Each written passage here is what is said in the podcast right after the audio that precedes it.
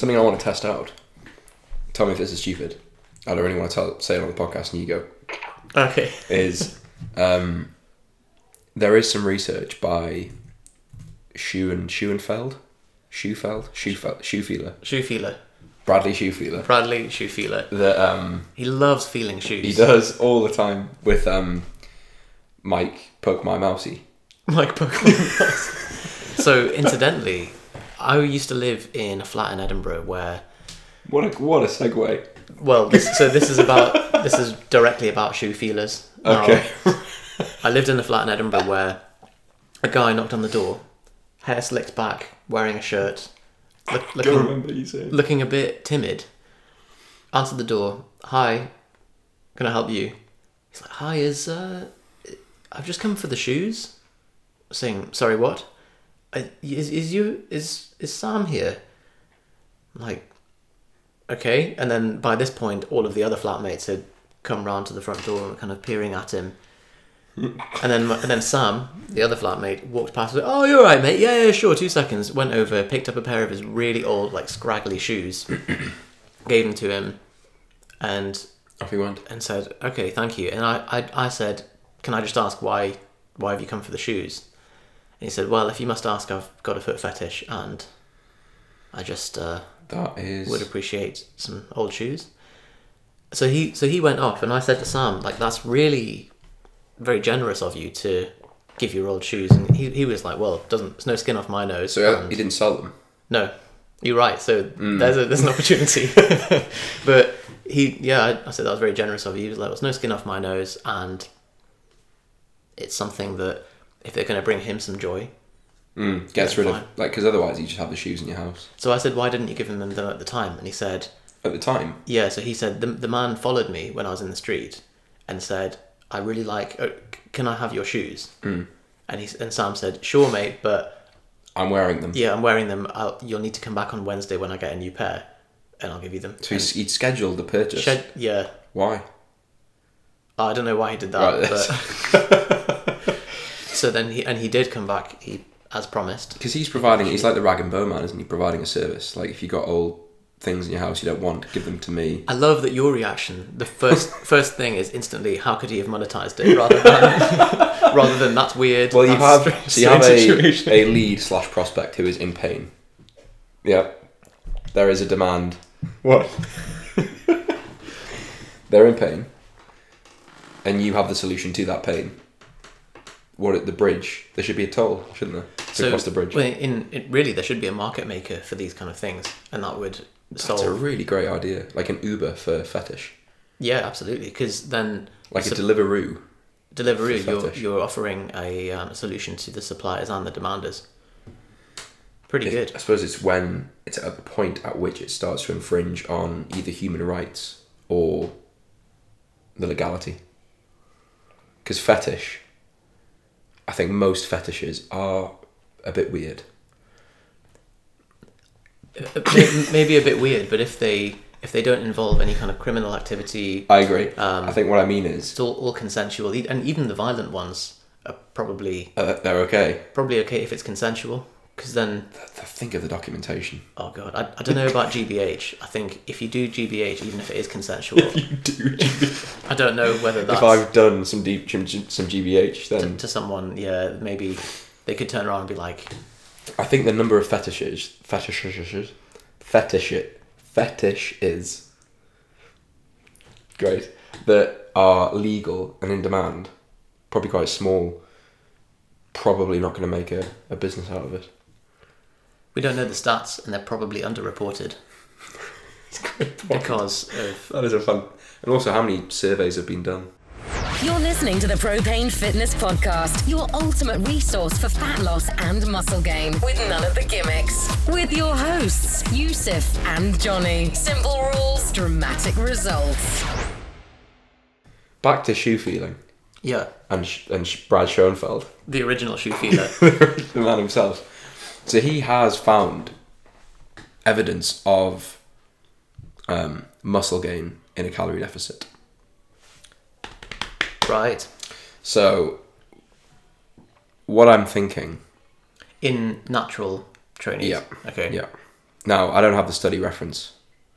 It's actually it's Andy Morgan that I heard this off, so I haven't seen any of the evidence myself. We can post the citation in the show notes on the Hmm. website, propanefitness.com. unless Andy's lying, in which case thanks Andy. But um, so typically my training past six months has been squat bench deadlift in the majority, and I very rarely train um, back, shoulders, biceps, triceps, any of those muscles in isolation with any amount of volume. Like there's maybe two or three sets in a week. So my thinking was to use a combination. So when I'm dieting, I'd usually use body weight, photos, and performance. Adding onto that, body weight, photos, performance, and measurements. Add strategically volume to, say, back, arms, shoulders, and see if during it, so coupling more volume with calorie deficit, See whether you can influence those measurements. whether any of the changes are positive. I- I'm kind of in the perfect situation. I think that would be a fantastic article. I would read that. Especially if it was on PropaneFitness.com. fitness.com. So yeah, so that that was my plan. Um, but I mean, should we just start talking about this now? We Yeah, just- well, wel- we're- welcome to podcast. What is it? Forty. Every. I, don't, I just don't think we should mention the number. Because because then we can. Put We can just roll on. Yeah. just a, a long conversation. Because the text will be on iTunes as well. No Fine. Yeah. Um, so in four weeks from the date of recording, I need to be ninety three kilos uh, for British nationals. Which will be 4th of October. Yep. So, welcome to the podcast. We are discussing, as you may have guessed. What? So I'm drinking the tea, and I forgot the tea bag was in it. Has you got a shock? I looked down and I saw like this heinous object. it's like I'm glad you didn't throw it on. pale thing with a big brown lump at one end. I was like, oh my god, what is- horrible what's in my tea? Little squirrels or So- something. sorry, welcome to the podcast. so welcome to the podcast. We're discussing Johnny's diet strategy for the next four weeks. Hmm. Right now he's 97 kilos, has to be down at 93. well, so you say the next four weeks. My intention is actually to go for a little bit longer than that. Actually, probably around twelve weeks. So you're going to push to sub 90 if you That can make so it. yeah. So to give you a bit of background on this, past three competitions, I've been struggling to make weight for the day, and like while there's no problem in that, I don't think the reason that I'm struggling to make weight is because I'm sat at the the top end of my genetic potential, at the leanest body weight I could be. Um,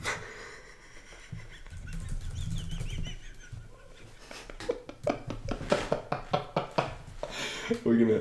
That's all right. Yeah, forget that. Didn't carry on, yeah. Um, so yeah, so I think I could be leaner. I could be a leaner 93, and it wouldn't affect my com- my competitiveness. I also think that as long as I keep a body weight, a, a cut, and the drop of my body weight fairly moderate, I don't think it'll affect my strength or performance. Um, so my intention, short term, is to make weight in four weeks' time, and then longer term, drop into hopefully 88, 89 kilos, just somewhere somewhere sub 90, and then try and reverse a bit a bit more slowly than I have in the past. So previously, I've been sat around 95, dropped down for competition, and then come straight back up again, and repeated that strategy. Um, and I think probably the water cut and the time of low calories prior to competition probably does have a negative impact. Too close to competition. Too close, yeah. Acutely affecting. So being comfortably under my weight class, assuming I can do that, but I, there's no way that I have 93 kilos of lean mass, so I can be That's true. under my On the flip side, you're not fat right now. Like you're still, you've still got a separation and outline of abs. So So whenever anybody says this to me, I just I just reference Martin Berkhan, I suppose. Well, I mean- so he he's he's just if you've not seen on his Instagram, go on the Leangains. Instagram. I would say I would say don't go on the Leangains because it, it'll just upset you. all you're going to do you spend the rest of the day feeling the rest of the month feeling terrible about yourself. Because he's and actually quite lean in his. So he, I think he went from 100 and, 105 to I think he was heavier than that because I think he dropped like 20 kilos. right, and He he dieting for six months. right, and he had full abs in Prior. in the first one.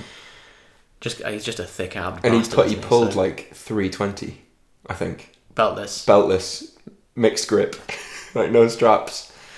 Um, hips up, stiff legged, So- basically. Yeah, just- so so he died. Even he got shredded. You know, he was below ninety He's my height, incidentally. He's now ninety point five and Oh, very, is he? very lean? Yeah, Right, I thought he was eighty something.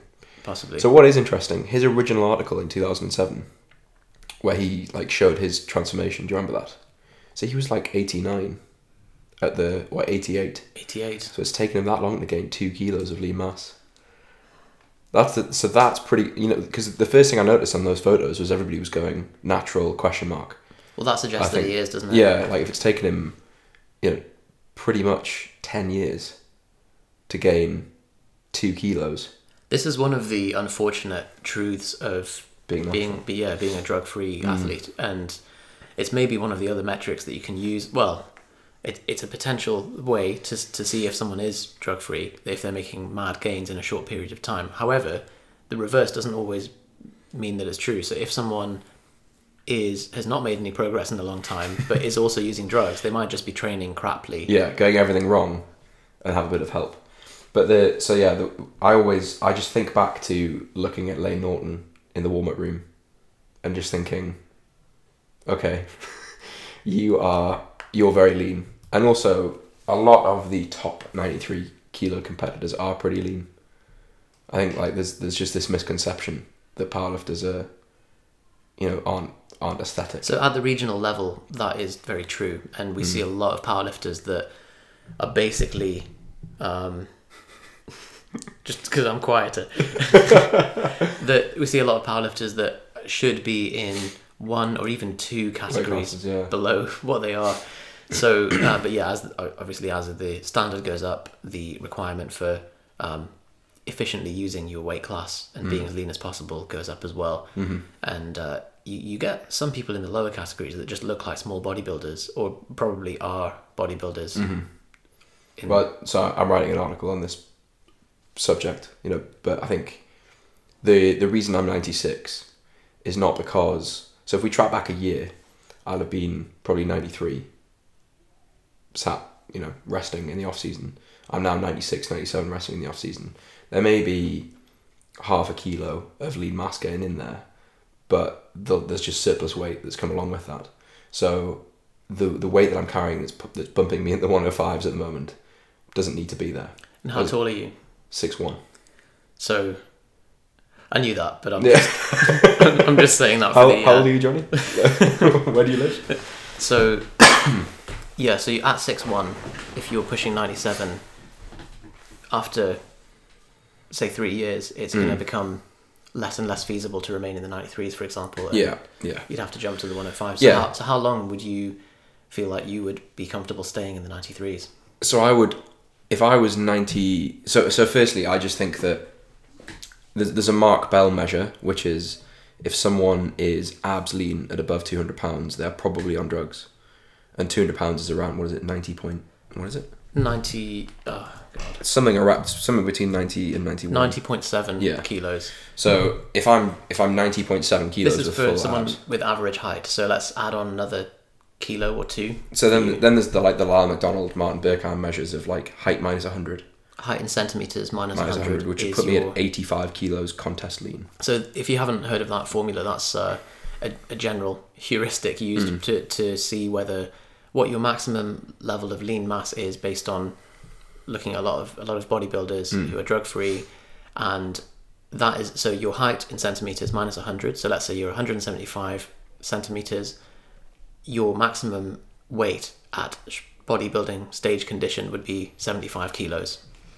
I think there are some. The formula is a range. It's not always 100. I think it goes into the 90s, for example. But yeah, some people are a bit um, like so, you know, I can be. I, I don't want to be contest lead and competing in a powerlifting competition, but I could. I think that tells me that I could be. I could probably be 90, 91, 92 at a, at a very lean body composition.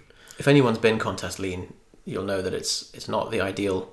you don't want to be stepping on it. You don't want to be doing anything that requires exertion. So, I think um, the the level of leanness you want to be at, in my opinion, for powerlifting is there's no reason really to not be able to see your abs. Bit of a generalization, but I don't mean vascular abs. I mean some degree of separation, looking relatively lean. Um, Unless you're in an unlimited weight category, then you could always use your then weight The weight weight. moves weight, doesn't it? Yeah. At that stage, but you know when you when you're playing with Wilks, and you're trying to be as efficient as possible in your weight class. I don't think it makes any sense to be affecting your performance transiently, trying to drop down from 98, 97, just be, and you're just there because it's comfortable to be there. You know, you, you may as well. So this is a mistake that we see a lot with um, beginning and intermediate powerlifters that see the likes of Dave Tate and these kind of people and think that they also need to go on ridiculous bulks and stay well above their weight class. And really, that's it could be just a justification for being much more loose with their diet and um, you know doing a muck bulk, which which is not a good Kentucky idea. Fried bulk. So with your with your approach, how are you specifically changing it, and what are you going to do over the next twelve weeks? Well, so so this is this Yusuf. I was going to ask you this question on the podcast. Oh my god! I was going to ask Yusuf if he would help me with. Oh my with god! my- because as as you probably all know, I thought you'd never um, ask. Yeah, uh, well, you know, I've been thinking about it for a while now. Um, we do both subscribe to the idea that you know coaches need coaches, and and Bryce is um, overseeing my training at the moment. Um, Bryce Lewis, and um, he does pieces of my diet, but we kind of agreed when I when I started up that I would just be because I was so off season. I was about as off season as it gets. Um, I would I would sort of manage my own calories until I needed to needed some help. Um, but this is kind of Yusuf's bread and butter. So um, I think the goal really is I don't I don't want to be dieting much past twelve weeks. I think if you get to that point, um, you you start to edge into the diet brain land, um, and you start to feel the effect, the mental effect of dieting. I think I could probably go for, let's say, between ten and, and fourteen weeks, for example, as a range, maintaining my strength and also probably dropping between five and ten percent of my body weight in that time. So two little references there of um, coaches need coaches. Uh, Johnny's got a training video log on YouTube called that. So just search Propane Fitness Coaches Need Coaches. We'll stick it in the show notes. Also, diet brain. What we mean by that is the effect of chronic dieting. The what happens um, to you very measurably and concretely to your psychology when you get very lean. And we've also got a couple of podcasts about that. I think they are. Uh, I'm going to get this wrong. Maybe episode 40. Um, and we've got a couple more. Why leanness shouldn't be a goal. What happens when you get silly lean. We've spoken a lot about about leanness, haven't we? And I think um, Very may- popular podcast, actually. So Yeah. have a listen. it might seem quite contradictory, you know, me saying I'm dieting, but I think I want to emphasize that the reason I'm doing it is to um, exercising your lean demons is episode 40. Great. Um, I'm doing it to enhance my performance, and I'm also planning to do it in a very data driven way. So it's not I fancy getting a bit leaner. It's I want to drop to X kilos. Do you have any aesthetic goal built into that? So you're wanting to do some extra volume for back think- and arms, for I think the volume is is just my experimental side. I'm not going to lie and say that if as a result of that volume, my arms got bigger, I'd be like, Oh, God no. damn it, it's happened again. um, you know, obviously that would be a nice side effect, but it would also be nice to um, to be able to apply into my my clients' training. You know, if I could confidently say, so I have I have people running body part specs. If people have like a, a glaring weakness and their, their goals are aesthetic, um, but I typically run them in the off season um, if the person's a competitive bodybuilder or physique athlete or whatever.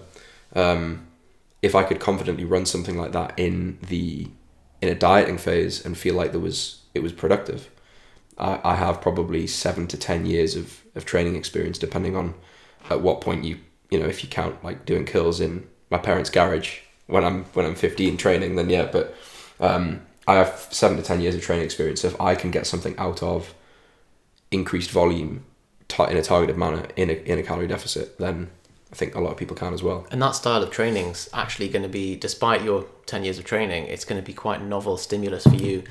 Usually, I, I think for both of us, a lot of our training's been very powerlifting focused, apart from the initial, you know, when we started off, we did kind of five by five style stuff, which is still more on the powerlifting side of the spectrum than bodybuilding. So there is some untapped reserve with things like sets of 15 plus, Oh, um, even yeah. sets of 30. And, you know, I, I've certainly found whenever I include stuff like that in the last few months, you get unreasonably sore from doing like leg press Mm-hmm. like a, set, a set, and, set or a set of curls, for example, or like I, I sometimes do some overhead press work, but not not very much. like not even going heavy, but it's just Yeah, just the volume it's new and different. Um, so I I reasoned that I can add that stuff in.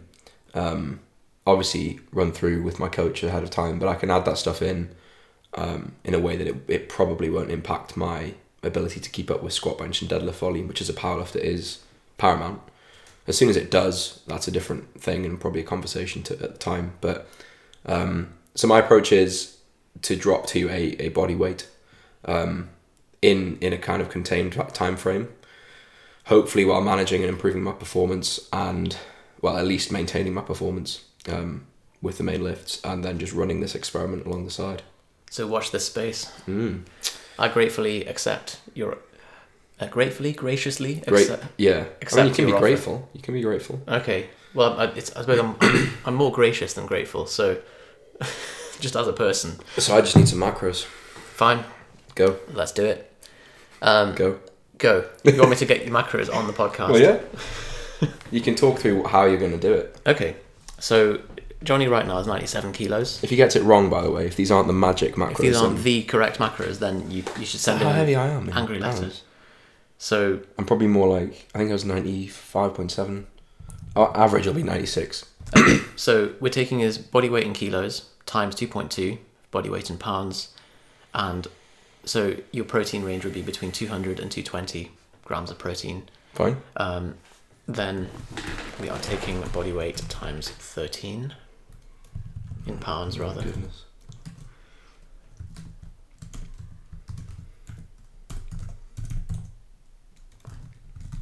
So 211 times 13, that is 2,743 calories.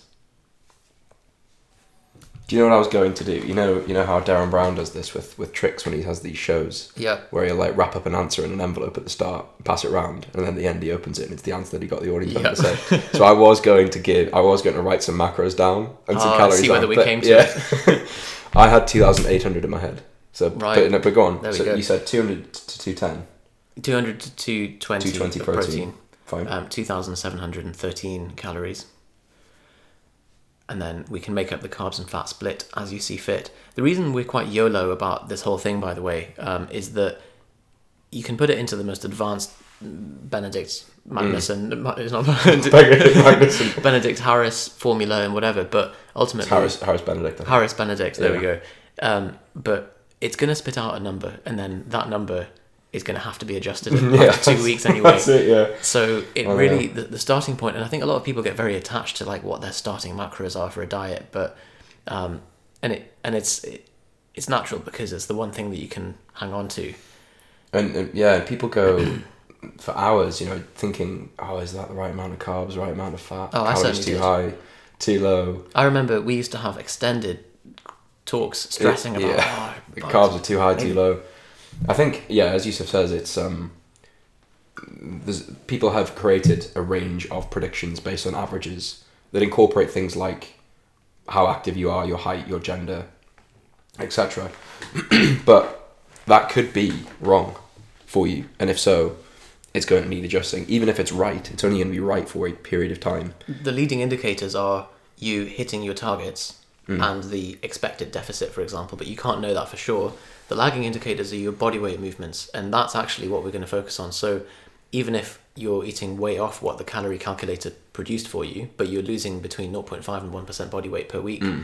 that is what we're looking for, really, rather than um, trying to stick to some theoretical formula. By the way, I've just so look outside this window. Wasp. Quite a few. They've just, Oh, again. They've just gone over. So if you listen to our last podcast, you'll have heard, or one of our last podcasts, you'll have heard uh, the debacle with Yusuf, myself, and Chris Williamson getting assault tag teamed. I think by by two wasps. We we reverted to little girls running around the room, terrified. They are frightening. They're little, Um, little bastards. So the, our model basically for managing this stuff is what the tracking bundle 101 explains from start to finish. So I think everybody focuses on. Oh, That wasn't that Johnny wasn't- farting. that was the chair. Um, people focus on the lag indicators and think that the lag indicators are all that matters. So Yusuf just explained that that is your body weight, also obviously your your appearance, perhaps your performance, your training performance, but that will happen anyway. So that's measuring what's happening. There's very little you can do on a day to day basis, week to week basis to influence that, apart from managing the lead indicators, which is your consistency to the targets. And uh, I think it, you know, it's understandable that people focus on the lag indicators on a daily basis. So they'll worry about their weight on a daily basis, or how one session felt, or how they look that morning.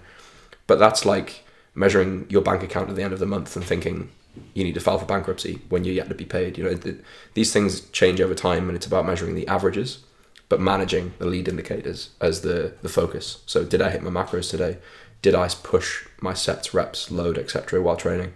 Um, so yeah, so that that's what the tracking bundle is, and that's how that's our model. So when I give this stuff to Yusuf, I know that that's going to be accounted for. So as you may have heard in the Andy Morgan podcast as well, the, the the devil's in the details and or the devil's in the adjustments. It's in the ongoing review of how things are moving, how strength is, what the measurements are, whether you're feeling flat, whether the weight is moving in the right direction, um, and it's you know it, it's a bit of an art as well. So So I am planning to make this a little bit of a, a blog series. looking forward to this. Yeah. Um, I think the thing that will be new for me. Blobson goes blobby. Blobson goes blobby. Blobson becomes a blobby dildo. No one will know why you call me Blobson or that you're called Scobie. That's true, actually. Okay, so um, Johan Blobson is is Johnny's uh, pseudonym because whenever we sign up for a powerlifting meet, the IPF are notorious for ruining names, uh, misspelling, and so I I've been like Martin Baloney from Leicester before.